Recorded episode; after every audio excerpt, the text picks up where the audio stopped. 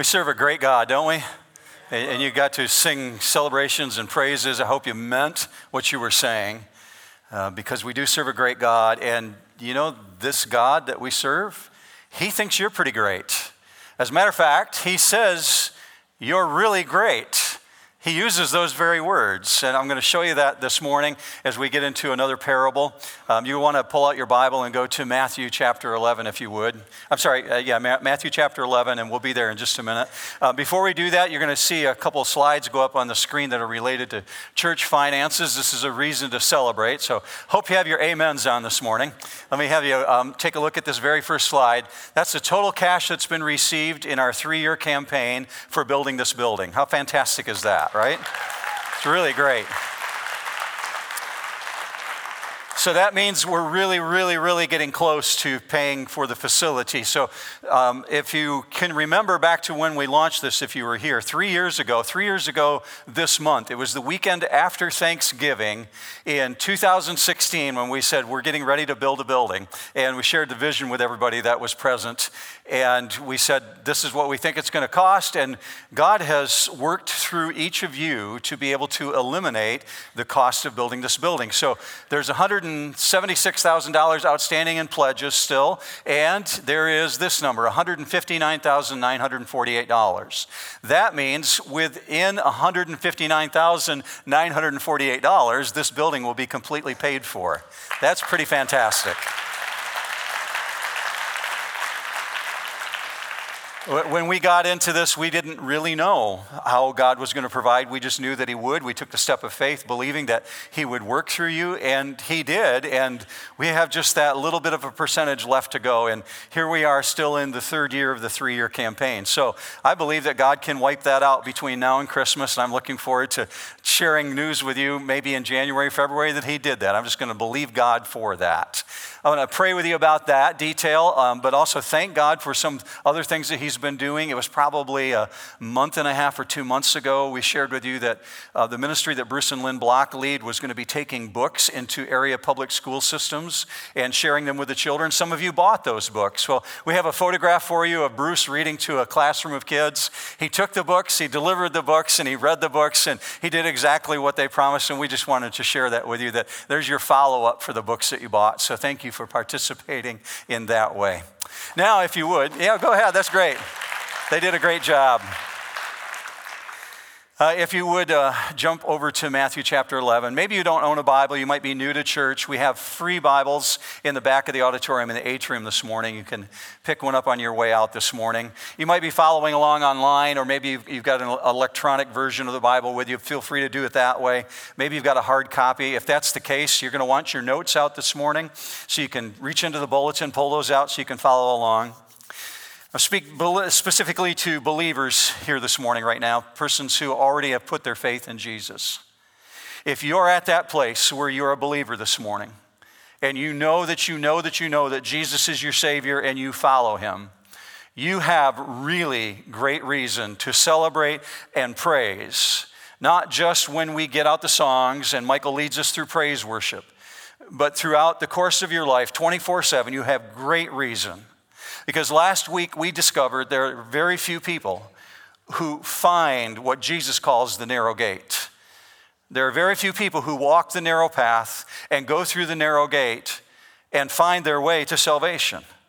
Today, what you're going to see is in the scope of human history, since the time of Adam to the time of 2019, you are perhaps more remarkable than you even realize. More remarkable than even Noah. Daniel, Esther, Ruth, David, even King Solomon, or even greater than John, the one known as John the Baptizer. And those aren't my words, those are Jesus' declarations about you.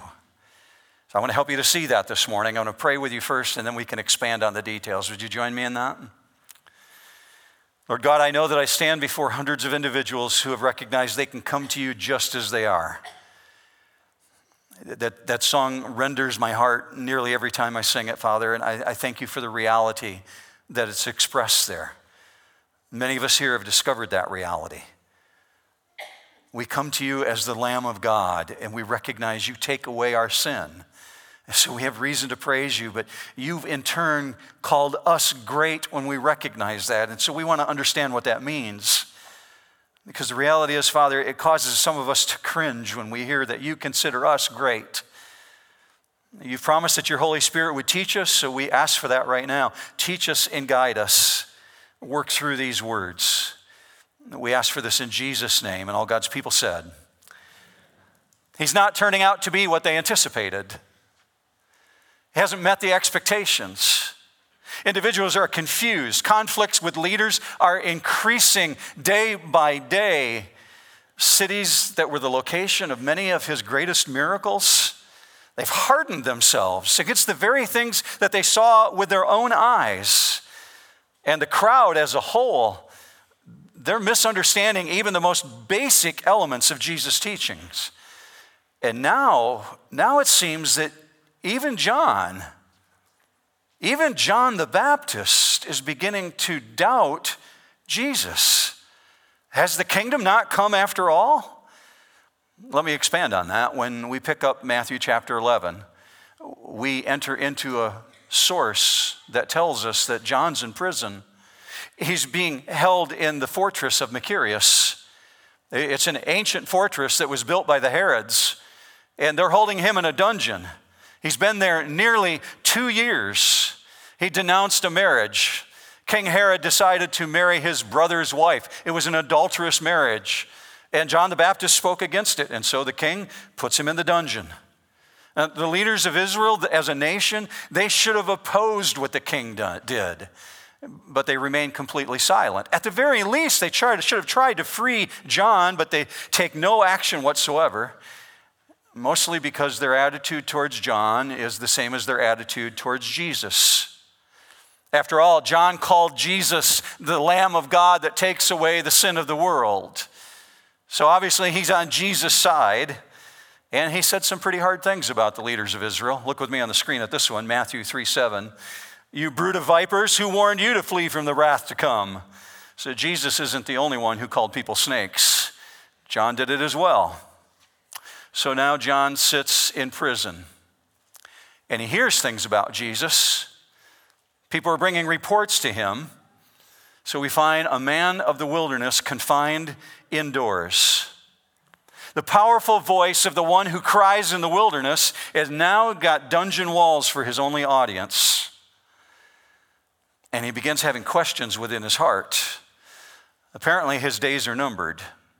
So he sends a very specific question to Jesus, and he sends it through his disciples. You'll see this on the screen, Matthew 11, verse 2. John, while imprisoned, heard of the works of Christ. He sent word by his disciples and said to him, Are you the expected one, or should we look for someone else? It's very subtle, but Matthew writes that John hears of the works of Christ. See, Matthew writes the book of Matthew post resurrection, after Jesus has been crucified, after the resurrection. But John, he lives before the crucifixion, before the resurrection, and he's got questions. And he's got questions about if Jesus is the one. But Matthew writes, he hears about the works of Christ. See, in Matthew's mind, there's no questions whatsoever. It's very subtle. He hears about the works of the Christ, the Mashiach. But nonetheless, John has questions. Who is this one? Uh, on one level, it's pretty surprising that he would ask that. It comes from the very one whose sole purpose on earth was to announce that Jesus was the one. Let me just put these four bullet points for you up on the screen. These are things that are true of John that we're told from the Bible. We're told that he's filled from the, from the womb with the Spirit of God. We're told that he's been set apart by God to announce the Messiah. It's his job. He saw personally the Holy Spirit of God descending like a dove and resting upon Jesus at his baptism.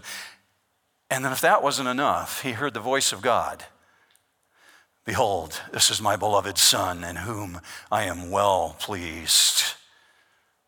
That John would hear those things and ask this question How do we understand that? Well, while being the forerunner of the Messiah, John had been announcing judgment. Yet any judgment was slow in coming because he wasn't seeing it. The one he pointed to, he said, would come in judgment. But he's actually been bringing healing. There's been no judgment whatsoever. Not even to the Herods who threw him in prison. John's not hearing of any retribution whatsoever. So while he sits in prison, he receives reports that Jesus is taking action, but his action is all healings. And he can't see the total picture. I want to remind you this morning of the big picture and why Jesus calls you great. There's a big picture that John's not seeing. See, he has knowledge of the miracles, but something isn't fitting for him. He personally said that Jesus would bring a threshing with a winnowing fork, and that he would separate the wheat from the chaff. And he said this, Matthew 3:12, he will burn up the chaff with unquenchable fire. Now, to this point, there's been no fire. There's been no acts of judgment. When is Jesus going to bring the heat? So Jesus sends back a message to John. Same messengers. He just says, I want you to go back to John and take him this information. Look with me on the screen at Matthew 11 4. Jesus answered and said to them, Go and report to John what you hear and see. The blind receive sight, and the lame walk, and the lepers are cleansed, and the dead hear, the deaf hear, and the dead are raised up, and the poor have the gospel preached to them. And blessed is he who does not take offense at me. While it might look like Jesus is speaking in code, and in some ways he kind of is here, the reply is actually really kind and it's really loving. And there's no rebuke whatsoever here for any doubt that he has. It only is revealing the tenderness that Jesus has towards John because John's about to be beheaded. And John doesn't know that. He's been held in prison, and King Herod is getting ready to take his head off. So Jesus only has to remind John of what the Bible says about the Messiah. So he goes to the Old Testament and he begins quoting Isaiah to John. The lame are walking, John. The blind can see, John. The deaf can hear, John. He only has to quiet his soul by reminding him of God's word. You ever sat in a hospital room with someone who's on their deathbed and read God's word to them? See, Jesus sets the pattern for that. God's word will quiet your soul. And that's exactly what Jesus is doing. God's quoting God. And he begins citing Isaiah. And all those prophecies, they point forward in time, announcing that the Messiah will be identified by certain characteristics that the Messiah is going to bring good news to the poor. So, John, pay attention. The lame are walking, John. The, the deaf can hear birds sing and children laugh. The blind are seeing sunsets, John. And dead people are being raised. So, if John's looking for more evidence that Jesus is the one, Jesus is asking him, John, will you be content with the evidence I've given you? It's enough, John. There's enough evidence here. But what John knew is that Isaiah went a step further. Jesus just quoted Isaiah. Isaiah had gone a step further and he said, Not only will the lame walk and the deaf hear, but there will be judgment. The Messiah is going to bring judgment. And John didn't know that there would be two comings. And Isaiah didn't know that there would be two comings of the Messiah. They thought there would only be one. So, in his first coming, Jesus brings healing. He brings an invitation to people to come to him just as you are, to come to the Lamb of God. But in the second coming, he brings judgment. And the Old Testament writers didn't understand that. Many of the New Testament writers were confused a little bit about that, and then it became clear to them as time went on. And John the baptizer certainly didn't understand that. So Jesus says, John, just be content with the plan as it is. There's a bigger picture here, John. And while he waits, it cost his life. Now, apparently, and I'm speculating here on this point, there's apparently growing skepticism among the crowd that John is actually validated. Because Jesus begins to speaking about John's characteristics and his qualities, apparently they're questioning his validity. Go with me to Jesus' next statement in verse 11. Truly I say to you, among those born of women, there has not arisen anyone greater than John the Baptist. Check this, church. This is where you come in. Yet the one who is least in the kingdom of heaven is greater than he. Think of all the deathbed conversations that have taken place that have resulted in deathbed salvations. Maybe you even need to just think of the thief on the cross when Jesus said, I tell you the truth based on your confession, this day you will be with me in paradise. Deathbed confession from a thief on the cross. Jesus says, even that one is greater than John. How do we understand that? How can he make that statement? Jesus describes John as the greatest human being to have ever walked the planet to that point in time. And mind you, in that mix is Noah and Daniel and David and King Solomon and Esther and Ruth. Anybody that you can think of. He says, among those born of women, as far as humans are concerned, there's no one greater than John. He is unequaled. How is that true? Well, he's unequaled because of his spiritual walk, and specifically because of his privilege as the role as the forerunner of the King of Kings. And in time, he arrived at the very threshold of the kingdom of the Lord Jesus Christ, right at the consummation of the ages.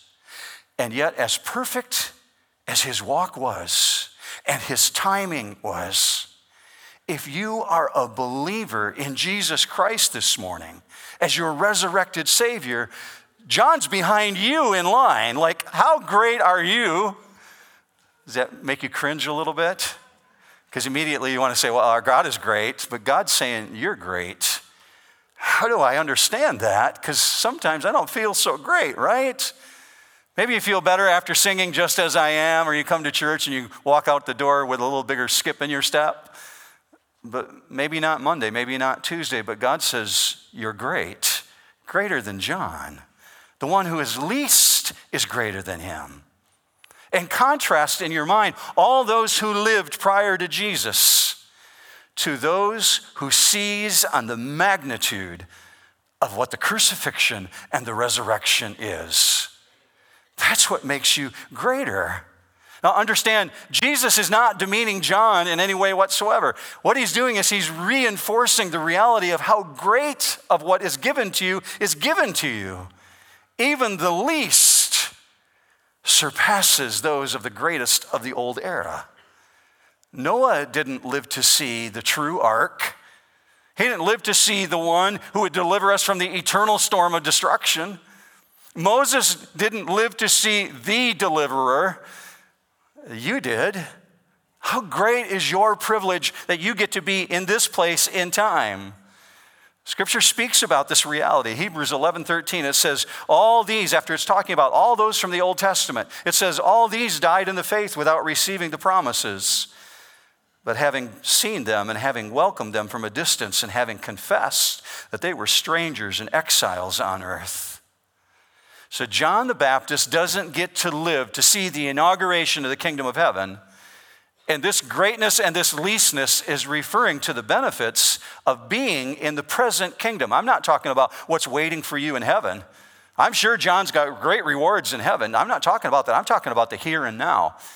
I'm talking about tomorrow morning when you wake up. I'm talking about today, right in this moment. I'm going to give you five things that are in your notes uh, under number six. What are the five benefits that you have completely because of what Jesus did for you? First of all, and get your amens ready for this, just a little coaching in advance, right? You have number one, first and foremost, complete and total forgiveness of your sins. Oh, come on, say it like you believe it. All right? I mean, that's pretty huge, wouldn't you say? Complete, total, one time why do I say one time? Meaning once for all. Once Jesus died for your sins, he died for all your sins. Do you believe that? That's what the Bible says. The Bible clarifies that. Once for all, he died for your sins, once for all, for all time. Number two, you have immediate access to God. That's why Jesus said, when you pray, Say, Our Father who is in heaven. You don't have to go through a priest, you go right to God. You talk to the Father Himself. Number three, you got the permanent indwelling of the Holy Spirit of the living God in you. People didn't have that in the Old Testament. Number four, God's guarantee is that as a result of that Holy Spirit being within you because you profess Jesus Christ, you are sealed for eternity. Nothing can take that from you. Nothing can separate you from the love of God that is in Christ Jesus our Lord. And number five, you got peace of mind because you don't even have to think about making a sacrifice today. You don't even have to think about tomorrow getting up and finding a lamb that will make a sacrifice for you because the lamb already did it for you, right? It's all done. Those are the things that you have. You have those benefits because of Jesus. Now, Jesus enters into some pretty hard things, and I do mean intellectually hard when he goes to verse 12. If you think this first part was difficult, follow this next part. Verse 12 From the days of John the Baptist until now, the kingdom of heaven suffers violence, and violent men take it by force. Uh, I'll say just right up front, there's two ways to understand that statement, and people have debated for a long time over what was he exactly saying, but here's how I understand it. From the days of John, which was a relatively brief period of time, from the time that John began announcing the kingdom of heaven, was maybe 18 months. From the time of John until now, maybe 18 months. And during that time, John generated a lot of conflict because the message that he was delivering that there was a judgment coming, it really upset the status quo. And he ticked off the leaders of the nation, and especially the king of Israel. And his actions provoked reaction and there was violence, and it resulted in him being arrested and chained and being put in a dungeon, and ultimately he's going to be executed. So, in context with what Jesus is saying here, he's saying the advance of kingdom, it's, it's going to forcibly be opposed by hostile people. They're going to do it. And so we see violent opposition with the imprisonment of John. Soon you'll see the execution of Jesus up to this very day in 2019. Satan still stands in opposition against the advancing kingdom. And it's going to continue until the second coming of Jesus. So, in John's case, the Pharisees and the scribes, they attacked him verbally. Herod attacked him physically and then beheaded him. And soon they're going to violently murder Jesus. So, in truth, the kingdom is being rejected. And because it's being rejected in the spiritual dimension, the final kingdom, the earthly kingdom, what we call the millennial kingdom, can't be established because it's being violently rejected. And as the kingdom advances, opposition will increase. Now, mark this. Where the kingdom is not advancing, there's no opposition. The adversary doesn't care about that. What the adversary cares about is people coming to Christ, people making decisions, people living for Christ, and that's who he comes against. To be a Christian is to swim against the flow, the flow of the world system. And the adversary absolutely is extremely powerful. Satan hates that you claim Jesus. And so he's going to bring it against you. He's going to bring the hate. Those who enter the kingdom of God through grace do so in the face of enormous opposition. But because of the power of the Holy Spirit within you, you can overcome. Amen? That's what Scripture says. You're an overcomer. Huper nikao, super overcomer in the Greek language. That's not because of you, it's because of who's in you, because of what the Holy Spirit does in you. Watch where Jesus goes next, verse 13. For all the prophets and the law prophesied until John, and if you are willing to accept it, John himself is Elijah who was to come. Wow, we got to be really careful with that. Because Jesus says, if you're willing to accept this, I know many people are not going to accept this. If you're willing to accept this, John himself is Elijah who is to come. And Jesus says, if you're willing. In other words, he's recognizing what he's about to say is something that's very difficult to process. So we got to be careful with our hearing. I want to walk you very carefully through that statement. The prophets and the law, what's that referring to? That's referring to the Old Testament. It's another way of saying the Old Testament portion of the Bible. The prophets and the law, they prophesied. And with John's appearance on the stage of history, the period of the Old Testament came to an end. The end of one era is the beginning of another era, and John was the end of that era. And the Old Testament prophesied up until John. What is prophecy? Prophecy is looking forward in time to reveal the mind of God. To reveal the mind of God about what? Jesus has just said from Genesis to the book of Malachi. They all pointed forward in time and they're prophesying to me.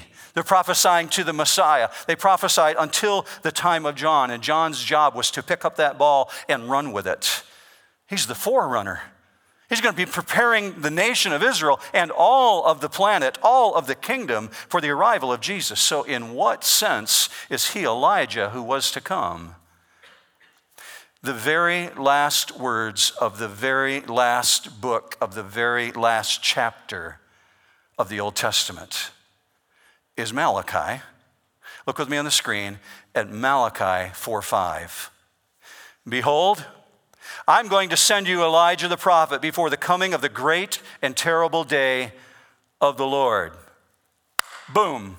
The end. The end of the Old Testament. And with that, there's 400 years of silence, and then on the scene comes John the Baptist. What in the world can I understand about him coming as Elijah? How does that fit? And what is this great and terrible day of the Lord? That's the time of tribulation when the Antichrist appears on this planet. That seven year span of time when the Antichrist virtually wipes out everything that we know in this present day and age. How is Jesus referring to John as Elijah then? Well, he came in the nature of Elijah. He was fiery in his appearance. He was definitely dressed like Elijah, and he wore some pretty weird clothing. I'll get into that in just a minute. And he certainly he brought judgment. He had this message of judgment that he pounded over and over again. But there were no judgments. There were no judgments on Israel. There were no judgments on the world, on the nation. They didn't come during John's life. They didn't come immediately following the time of John. So John was like Elijah internally in spirit and in power. And externally, he was rugged in his appearance, and he was an individualist and a nonconformist. So when the angels show up and they tell his mother and father that he's going to be arriving, they even say, He's coming in the spirit and the power of Elijah. Look at this. Luke 117. It is he who will go as a forerunner before him, him meaning Jesus, in the spirit and the power of Elijah. So John the Baptist is not a reincarnated Elijah.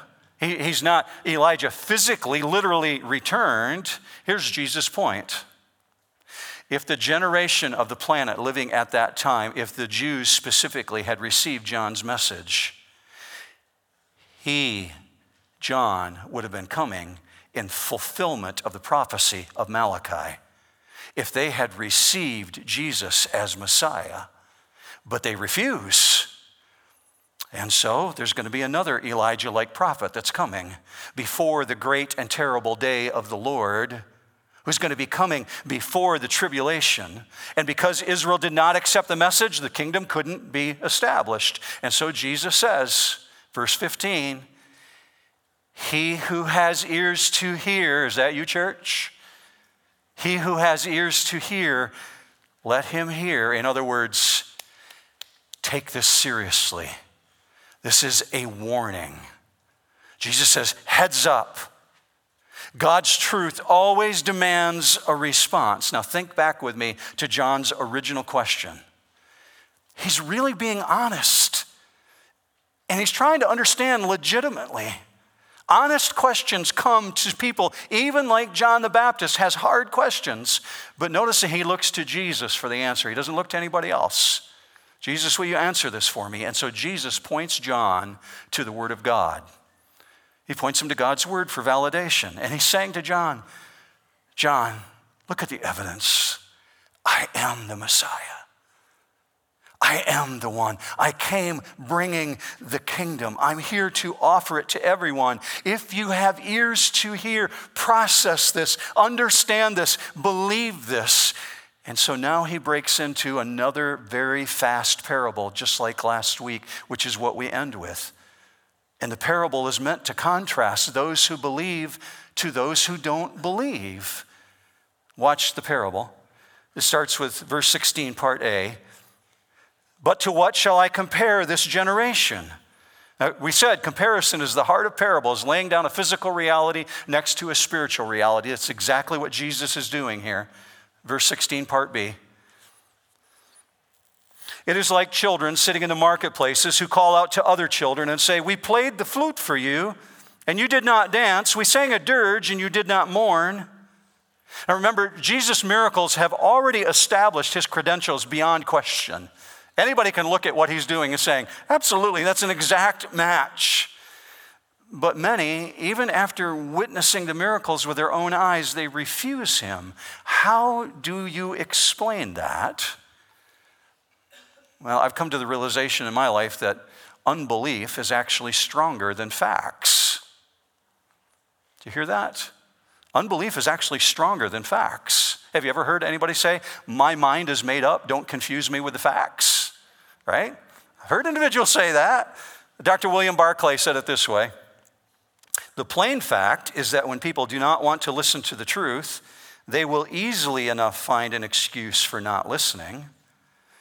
So Jesus says in verse 16, But to what shall I compare this generation? That's a common ancient expression when he's getting ready to deliver a parable. Uh, some who refused to believe covered their unbelief with criticism. Others covered their unbelief with childlike tantrums because it was news they didn't want to hear. You ever seen a child go, la, la, la, la, la, la, la, la, la, la, don't tell me that? Okay, that's what he's saying. You got going on here. You got people throwing tantrums. So Jesus' parable compares these foolish children who are at the market, who are objecting to other children who are at the market that have invited them to play. What's the market? Well, that's the agora. The, the agora in the Greek language is a place, a central part of the city, center city. This is where individuals would show up who were specialists in carpentry, specialists in brickwork, or in growing crops. Perhaps they harvested honey and they would bring honey to the marketplace. On Thursdays, typically, is when people did their marketing in the ancient world. They would come to resolve what they needed for their household before the celebration of Shabbat on Saturday. So, Thursdays, they would go to the market, they would buy the things that they need. People would set up their tents, their booths, their carts, and pull it into the center of the marketplace. And as the parents did that, they naturally had their children with them. And so the children are in the center of the marketplace and they're playing games. And two games were really popular at this time the wedding game and the funeral game. I know you got PlayStation, right? Okay. They didn't have that. And children want to mimic adults, and children want to do what adults do. And so they don't have PlayStation. The best they can do is come up with the wedding game and the funeral game. And just as today, when children mimic adults by performing mock weddings or mock funerals, that's what Jesus is talking about. And so when children played the mock weddings, some of the children would imitate with pretend flutes. We played the song for you, but you didn't dance. And other children would want to play the funeral game. We played the dirge for you, and you, you didn't well, cry. You're like children in the marketplace. What do we know about children? Well, just like today, there's always a few holdouts. Some who are just plain obstinate. If the game is wedding, they want to play funeral. If the game is funeral, they want to play wedding. Nothing that the others do satisfy them. They're irritable, crabby, and spoiled. Do you know any children like that? Don't name them. I'm just asking. All right? You know people like that. They want their own way. So Jesus ends it this way, verse 18. For John came neither eating nor drinking, and they say, He has a demon. The Son of Man came eating and drinking, and they say, Behold, a gluttonous man and a drunkard, a friend of tax collectors and sinners. yet wisdom is vindicated by her deeds. Neither eating nor drinking. Uh, Jesus is using a figurative image here. John's life has been harsh. He's the desert nomad, he's the guy living with camel hair clothing. He's been out in the wilderness, a really severe life. He ate locusts and wild honey, lives in the desert day and night, dresses in camel hair clothing. Now, I'm thinking I could probably do the honey. I might be able to do the camel hair t shirt, I'm not sure. I definitely couldn't eat the locusts. Their little legs get stuck in your teeth, you know, you got problems there. No floss. How does he do that? He's dedicated to living in the wilderness, and his message was so extremely intense. He wasn't at the Jordan River to socialize. And some people became so resentful of him because he kept pounding the same issue over and over and over of a coming judgment that they charge him with demon possession. John, that guy's gone crazy in his mind. He's demon possessed. Jesus says John's message and his life was in funeral mode. Uh, contrast that to Jesus. Very interestingly, in contrast to John's desert nomad life, is Jesus who joins in all the normal activities. He's going to weddings, he goes to funerals, he interrupts a lot of funerals by raising people from the dead, puts funeral workers out of work, right? And he goes to parties. So you got this huge contrast between the two. So just as John lived in funeral mode, Jesus lives in wedding mode. So Jesus says, You're just like a bunch of disgruntled children. You find it easier to whine, and all you can do is criticize. You reject John because he didn't have enough fun. You reject me because I have too much fun celebrating and eating with tax collectors and sinners. To which I quickly say, Amen, because just as I am, they came, right? And God received them. So he says, You're playing your childish games with God's message. Hear this, New Hope. Playing games with God's message while people are teetering on the brink of destruction. That's why Jesus hits the brakes so hard and says, Just stop. Don't you realize what you're doing with God's message? He's slamming them for willfully ignoring what is right in front of their eyes. So he says, Wisdom finishes it this way wisdom is vindicated by her deeds. Because corrupted wisdom always results in corrupted deeds, like falsely accusing Jesus of having a demon and executing Jesus, like beheading John. Corrupted wisdom results in corrupted deeds. Jesus says wisdom is vindicated by her deeds, meaning it's proven, it's proven by the actions. Jesus is ultimately proven right by the results.